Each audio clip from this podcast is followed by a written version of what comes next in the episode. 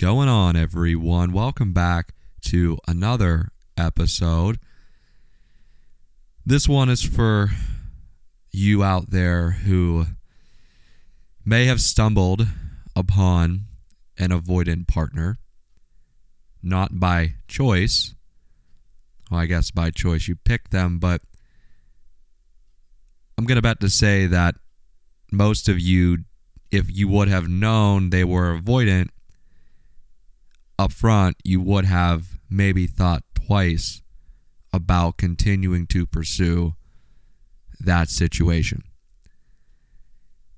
And as we get into this episode today, I want to explain avoidant people, especially in relationships in terms of attachment styles, why they do it, things that they're triggered by, and something that you have to be doing if you're back out there and dating again to really filter out and give yourself that peace of mind to know that you're doing a due diligence in terms of just knowing shit up front. And yes, things can change over time. I've always said this, and in four years of doing this show, it continues to remain true over time. Thoughts change, feelings change, people change.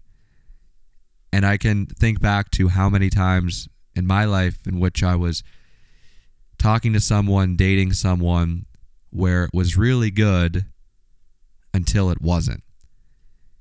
And I see now, as I'm about to be 26 here pretty damn soon, less than a month, why people like to take time to allow things to really play out because you don't really know someone after a week, two weeks, a month, shit, six months or a year. You're still learning about them. And I'd even argue that you're always going to learn about the person that you're dating, talking to, or in a relationship with. And I think that's a good thing too.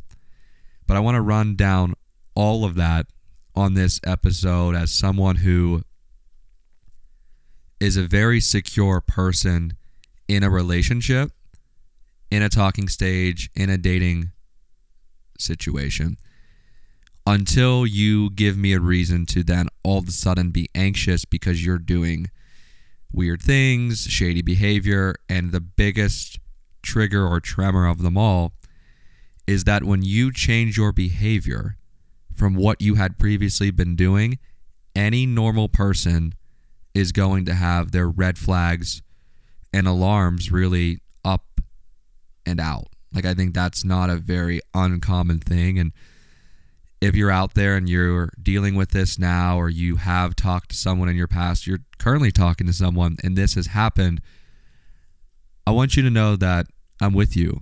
I'm here for you. I've been here for you for a real long time. And uh, in all good health, I continue to hopefully be able to do that for you. But before we get any farther, this episode is brought to you by our friends over at Vessel Health. It's so fascinating that every single day we wake up and get stuck in the routine of our day to day lives. We go to class, we go to work, we go to the gym, we hang out with friends, we go out on the weekends, maybe drink, we go on trips. We're denying our body of a lot, and we are doing that because we're so negligent, because we don't really know what's happening within our bodies. Vessel Health provides real wellness data in an instant right at home. It has never been easier to look, feel, and perform at your best. Vessel tests essential health metrics from nutrition and hydration to stress levels, which is very important to yours truly, to help you look, feel, and perform better every single day. Vessel Health also has a revolutionary approach to helping you understand and optimize your health through an at home assessment, personalized action plans, and ongoing progress monitoring. I have a great and can't miss offer for you today. If you go to vesselhealth.com, that is V E S S E L health.com, and use code ANT50, you're going to get 50% off of your first month and then it goes to the normal subscription. Within the first month, you're going to get, I believe, and haven't had them sent me anything in quite some time because I have so many test cards left over, but you get four test cards. From there, you know exactly what's going on in your body. You know what you're deficient in. You know what food you need to be eating. And you need to know hey, maybe I need to work out a little bit more. Oh, wait, by the way, I'm neglecting myself of sleep. I need to sleep a little bit more. You get an insight and you get visibility into what's happening in your body. And I've always said this health is wealth. Like without health, you have nothing. So again, if you go to vesselhealth.com and use code ANT50. All right, so let's talk about avoidant people in relationships. As I kind of already mentioned, I am not avoidant. Um, I think it's because of the way I was raised, and I think a lot of this goes back to childhood. We've talked about this so many times. But one of the real harsh truths about avoidant people is that it is very hard for them to change. And as someone that is a very secure type of attached in a relationship, if you're doing things to make me feel that way, which is important, and you got to find someone that can do that. It is so fascinating how you just think about, well, why just can't they do this or do this or this? And part of it maybe is because they don't want to, but the other part of it, and I'd say it's more than 50% of this, is that they don't know how because they've always been kind of conditioned in a mindset of avoiding when things get really hard. But I do know that two things can exist at the same time, and those two things are this. First off, avoidant people in relationships and avoidant attachers have an innate desire to be loved and supported, just like all of us. There's just a different way to go about and doing it. But at the same time, secure attached people, or even anxious attached people, or disorganized, which I'd argue if you are disorganized in your attachment to someone, you probably shouldn't be dating. Go to therapy, get help. I can say that because I've done the work and put the work in. I don't know if it's possible for someone that has the attachment style of disorganized to really be able to date and push toward a real connection with someone. But I understand and know that avoidant people become incredibly resentful toward maybe a secure person for reasons being the secure person seems to have it figured out. They're really good with their emotions. They know how to communicate it. They know how to use their words. They're actionable. Avoidant people are very much and can be the opposite of that. So they become resentful toward secure, attached people, for example. And when it gets hard, they kind of distance themselves because that's the only thing they know how to do. On the flip side of that, as a secure attached person in a relationship. And by the way, I'll just say this I have been very anxiously attached in some relationships.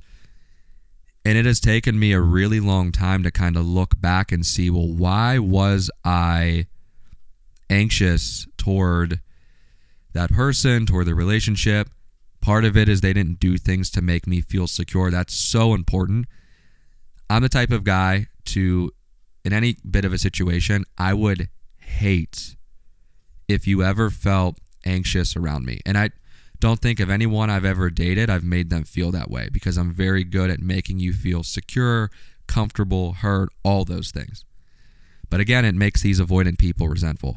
But as I was just saying, as a secure person, I am very resentful towards people who are avoidant because A, it's not how I was raised. B, it's not the experiences I've had. And C, I just cannot understand the mindset. I mean, I get why, or I guess how, and the means of what they do in being avoidant, but I don't understand why it's so hard to be self aware of your avoidance, to be like, hey, you know what? I need to make my partner or this guy I'm talking to or this girl I'm dating feel secure. How can I do it? Therapy, journaling, all of it. I've been shoving it down your throat for a long time. It worked for me. But when it comes to avoidant attachers, And if you're out there dating right now, some of you may be like, oh my God, this is someone, this is the guy or girl that I'm talking to right now. They're very triggered by intimacy, avoidant people. They're very much uncomfortable with being dependent on someone like you because it can expose them to the risk of rejection, the risk of them asking for something even though they hate doing it, all kind of stemmed out of childhood into that lane of rejection. And for this reason, if you're dating an avoidant person, you might find that they always seem to pull away from your attempts at emotional closeness. And they're likely not doing it because of a lack of interest, but because their attachment style, their attachment system within their body, in their brain, has been activated. This has been really hard for me to understand. Well, I get it, I get the explanation behind it, but why would you want to run away from someone when they are so on top of you in a good way. They care about you. They want to make it work. Because I can guarantee you, you probably are the type of person that if something goes wrong or there's conflict or there's whatever happens, you're the let's fix it person because you really like them. And it's very interesting because I can think back in my life to times where I've been avoidant to people. I'm not completely free of that. But I think I was avoidant because I wasn't interested. And there's a difference between seeing if you like a guy or a girl and maybe being avoidant or being interested, and then establishing that you guys have feelings, that you guys like each other, that you like where things are going, and then being avoidant. There's a very big difference between those two things. But something that you won't hear from a lot of people, and I have certainly figured this out the hard way. As much as it is great to be great with someone, to have that chemistry, the intimate moments, the hand holding, the dates, all of the FaceTimes, the texting, all of it, that's really important to building that chemistry. First off, I think you can have chemistry with a lot of people because I know I have. I think you can mold yourself into a version of yourself that may have not been discovered yet. And when you do discover it, you oftentimes, when you lose that person, you uh, actually lose that version of yourself when you were with them. And maybe you loved the version of yourself when you were with them. But the true ride or die of if your current situation is going to work out is this. At the moment in which there is disagreement or conflict, and it will happen, don't think about it, don't compensate for it. I know me bringing it up doesn't help, but just have it in the back of your mind as that little bit of a wall. Not that is up and is not a wall that they can't climb over, but a wall that is there to protect your well being if something goes down. So, the moment that there is conflict and disagreement, you will know right then and there if you have someone that is worth fighting for and that they are interested in fighting for you and the relationship.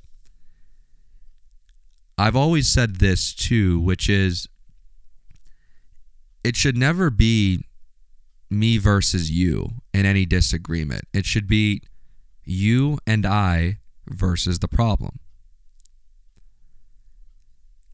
I think it takes just so much experience to get to that mindset and thinking. So, with me knowing that, I find it very hard to get someone on that same level. And I know a lot of you out there right now feel the same way. Where you are in your life, where your mindset is, what your goals are. It's very easy to become resentful to people that are not like you. This is another thing, too, I've learned. How often do we just wish that the person we're talking to or dating or in a relationship with could just get it or be like us?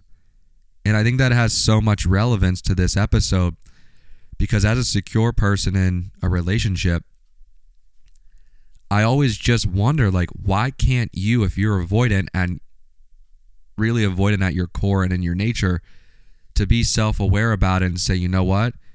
This guy has been amazing to me or this girl has done so much for me. She cares about me. I need to go above and beyond to make sure that we're good." I have yet to find that. And I know a lot of you are also on that same wavelength. And again, we're here together. Uh, I've been with you by your side for a real long time. And I'm very grateful that we've been able to do this thing together because it will work out one day. And I also do believe that in situations where it didn't work, God has heard conversations that we didn't. And we just have to be very much vigilant in our pursuit toward a really good connection with someone. But what I want to do right now is give those of you who are dating again, out there figuring it out again, three really great filters to not wasting your time anymore, to give you that peace of mind that before you enter into something with someone, these three questions absolutely have to be answered. And I would argue that they need to be answered pretty extensively on that first date. Like, I am the most anti wasting time of a guy ever. I don't think that when you get to the date, it should be like the first three things that you ask, but you got to drop them in there at some point. Like you'll read the vibe, you'll read the energy, kind of throw them in. Do not ask them over text. Do not ask them on the phone. Don't ask them on FaceTime. I need you to be face to face with this person. Because, yes, it is about what they're going to say, but it is about what their body language reads. And anybody out there that has dated knows when something's off because of body language. And you can hide behind it with your phone, through text, FaceTime, even on the actual phone call, if people still do that. I have certainly done that in my past. Question number one Have you ever cheated in a relationship? Now, if they answer no to this, be very attentive to the way that their eyes look, the way that they're holding their hands, if they touch their hair, they're fidgeting, or they're calm. If they say no and they're calm, trust your gut and intuition on it. If they say yes, some of you may be grateful that they did and you know that going in. But if you're also self aware in yourself to know, like me, I can never date someone that has cheated. I think that people who have cheated have a major character flaw, and there is not a damn thing they can do to fix it. You can only go to so much therapy, journal so much, and really kind of want to not make that mistake again, but there is a very big character flaw and innate nature at someone's core to do that. So I once that question, it has to be a no. And I've got to feel that no when you tell me. I have to fucking feel it the way that I'm looking at you, the way that you're looking at me. I need to know and have an affirmation in that moment that you've never done it. Because if you're lying about the no or you've cheated, it's never going to work. That's part of being self aware. And I definitely want you to ask that question. It's not a lot. And by the way, if I'm a lot, go find less. Anyone that ever tells you that you're a lot, tell them to go fuck themselves. But if you want to be nice about it, you just say if I'm a lot, go find less. Someone taught me that one time or two. Question number two.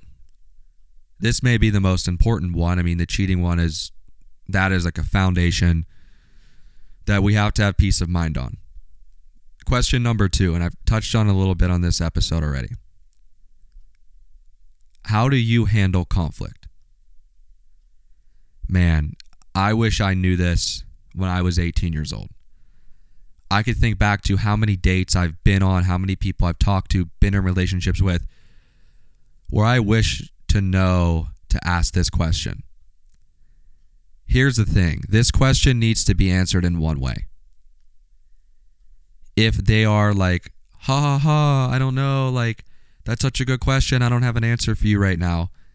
That is code for they probably have not been in a relationship that was working toward a goal. See, there's a lot of people out there that are just dating for funsies and, oh, I have a boyfriend, oh, I have a girlfriend because my friends do. I mean, there's so much of that. And when you're in your early 20s, it is so damn common. And even in your mid 20s, I'd say it's common too, but people are, you would hope are getting out of it, but it doesn't seem like it. But if they're unable to answer that question and they're unable to say, when it gets hard or there's a disagreement, I yell or I'm distant or I want to fix it. If they don't give you some sort of an answer to clench your teeth into, I would not consider going on another date with them. Because what is going to happen is, oh my gosh, they're so fucking hot. Oh my God, we have this amazing chemistry. I've never felt something like this with this guy, or bro, I've never had something like this with this girl. I don't want to hear it. I've been there, done it. They have to be able to answer the conflict question. Because if they can't, what are you doing wasting your time with someone that, yeah, you might have some good chemistry and then that honeymoon phase, but when it gets hard, you kind of already know that they weren't able to answer the question because they're shit at handling conflict. That's a real important question. Question number two to filter out the bullshit. And the third and final question a real personal touch and kind of epidemic that I have kind of seen over the years in dating, and even with my friends that are actively dating, it's a real problem. You need to ask them what their dream job is. And before anyone freaks out, well, what if they don't know my dream job? And what if I. That's fine. What I am doing by asking that question is seeing if you have work ethic, drive, and a maybe some bit of a passion. You don't have to be doing your dream job today. Neither of us are, more than likely. But if you're doing things to work toward it, you're being proactive, that's attractive. Well, that sounds damn good. That was a little bit of a rhyme there. But in all seriousness, that question needs to be answered in that similar of a light. I, and this is just me, I don't know about you, could never date someone that's a freeloader. It just never would work because the way that I was raised, and y'all know how psycho I am when it comes to work ethic and being on top and doing all that shit and being first in a space and continuing to push and making ambitious decisions how could I date someone that's the opposite? How could I date someone that their dream job is to get handouts? Like what what value does that bring to me? How does that make me a better person? How does that make me want to sign up to be with you? That just sounds like hell. Sounds like a lot of anxiety and stress that I don't need. I want to come home to peace. There is no such thing as drama that's good. And you'll kind of know that with the person that you're going on dates with, dating, or in a relationship with. that sigh is a sigh of someone that is about to be 26 in less than a month. And I'm a little disappointed in myself because it's taken me that long to figure all this shit out. And it's also taken me long to realize and believe it true to my core that, and this is just my internal speaking to you, so it might sound a little bit egotistical or a little bit selfish or narcissistic, but this is just me at my core. I know and believe that I'm the shit. What do I mean by that? And by the way, you should too. Meaning I'm an A plus plus partner because I'm so fucking self aware of things that I am not good at. And what separates me from everybody else, and this is just my internal speaking, so take this with a grain of salt. What separates me from everybody else is that I have been willing to put in the work, as I've mentioned, for a really long time. And I can see why people become resentful when I say something like that. Because if you're not putting in the work, you don't get it. And hey, by the way, I'm trying to piss you off right now if you don't get it. Because you're never going to be able to find a real relationship and connection or put yourself in a position to do it if you're not serious about it, if you're not serious about being vulnerable. It doesn't work. And I think back, like, I'm so fucking mad, guys, because it's taken me damn near 26 years. Like, how many times have I bent over backwards for people that really I should not have. Like I thought about this the other day. How many girls have I dated where I just like did so much and gave so much and was so okay with getting like nothing back? Oh man, it it's like a when you have it happen to you and you feel it and you're present when it happens, you kind of are just like, you know what, I'm not putting up with this shit anymore. And it's like I'm the type of guy to shovel your driveway, bring you food, give you the best sex of your life, cuddle you, take care of you, make you feel sec- secure and safe and comfortable and all these things. And I sit there and I I hear that girls like would kill for a guy like that. And I don't know, guys, maybe I'm just attracting the wrong type of people. Clearly I have all of them have been avoidant. I have been trying to do every bit of a formula to figure out why I always attract avoidant people.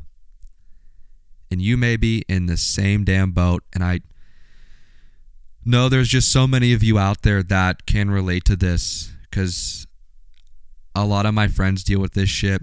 People in my family deal with this shit.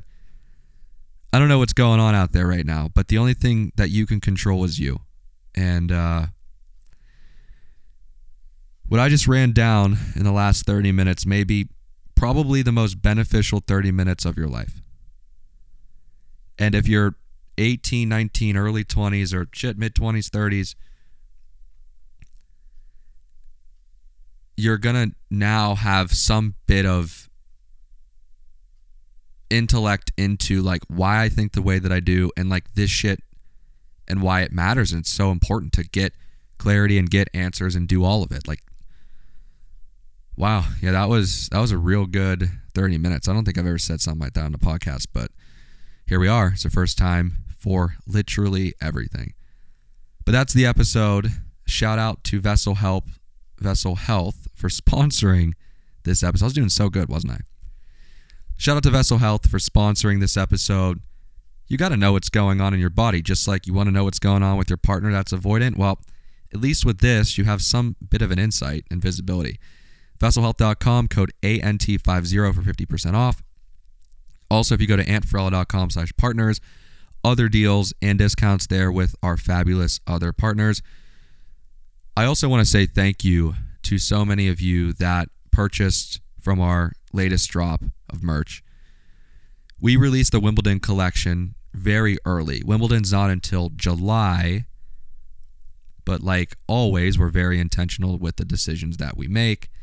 And we wanted to give you one of the first looks into a brand that is growing because of you and that has merch out already for Wimbledon. Like it's one of the biggest times for retail and everybody out there moving merch. So we wanted to give you a little bit of an insight early. Uh, we'll probably have a 2.0 drop of that as well. So stick around. Thank you guys for supporting that so much. It means the world and allows us to continue what we're doing into uh, this year number four. It's crazy how time flies. Have a great rest of your week. I hope I was able to help you and give you some bit of clarity. If you can, share this episode with a friend that maybe could use it, that is interested in trying to intentionally date and find a good connection, and all of that important stuff. Stay safe out there, and I will talk to all of you later.